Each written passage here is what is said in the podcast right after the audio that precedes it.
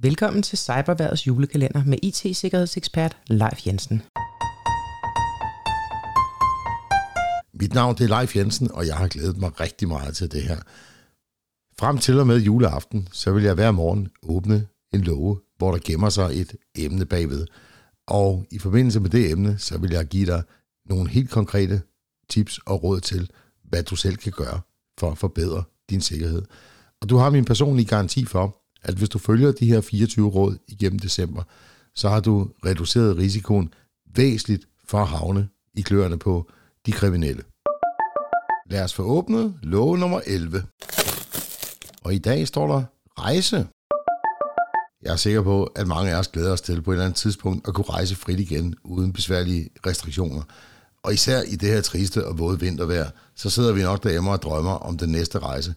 Mens du drømmer om dit næste rejsemål, så får du her lidt korte tips til en lidt mere sikker rejse. Undgå at bruge offentlig wifi-netværk på hotel, restaurant, indkøbscenter osv. Brug data på din mobiltelefon i stedet for. I mange abonnementer er der fri data i de europæiske lande, og det er langt mere sikkert at bruge data på mobilen end et offentligt wifi. Men tjek lige med dit mobilselskab først, om fri data er inkluderet i dit abonnement. Hvis du rejser i et land, hvor dit mobilabonnement ikke inkluderer fri data, så kan du med fordel købe et lokalt SIM-kort med data. Du kan som regel købe det forudbetalt med en vis mængde data på. Det er selvfølgelig lidt mere besværligt at skifte SIM-kort, men hvis du rejser ofte, så vil jeg anbefale dig at investere i en lille mobil wifi hotspot, som du kan sætte dit SIM-kort i, og så kan du øvrigt også dele med hele familien. Det koster ikke øh, andet end omkring 500 kroner, så det er faktisk godt givet ud.